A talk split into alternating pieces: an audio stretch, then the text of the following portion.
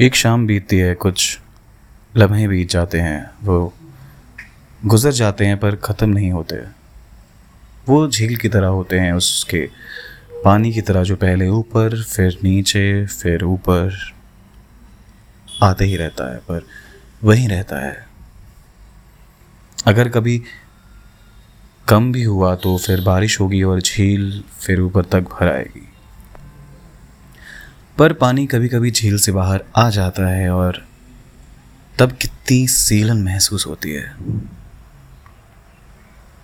मेरे शहर में भी एक झील है।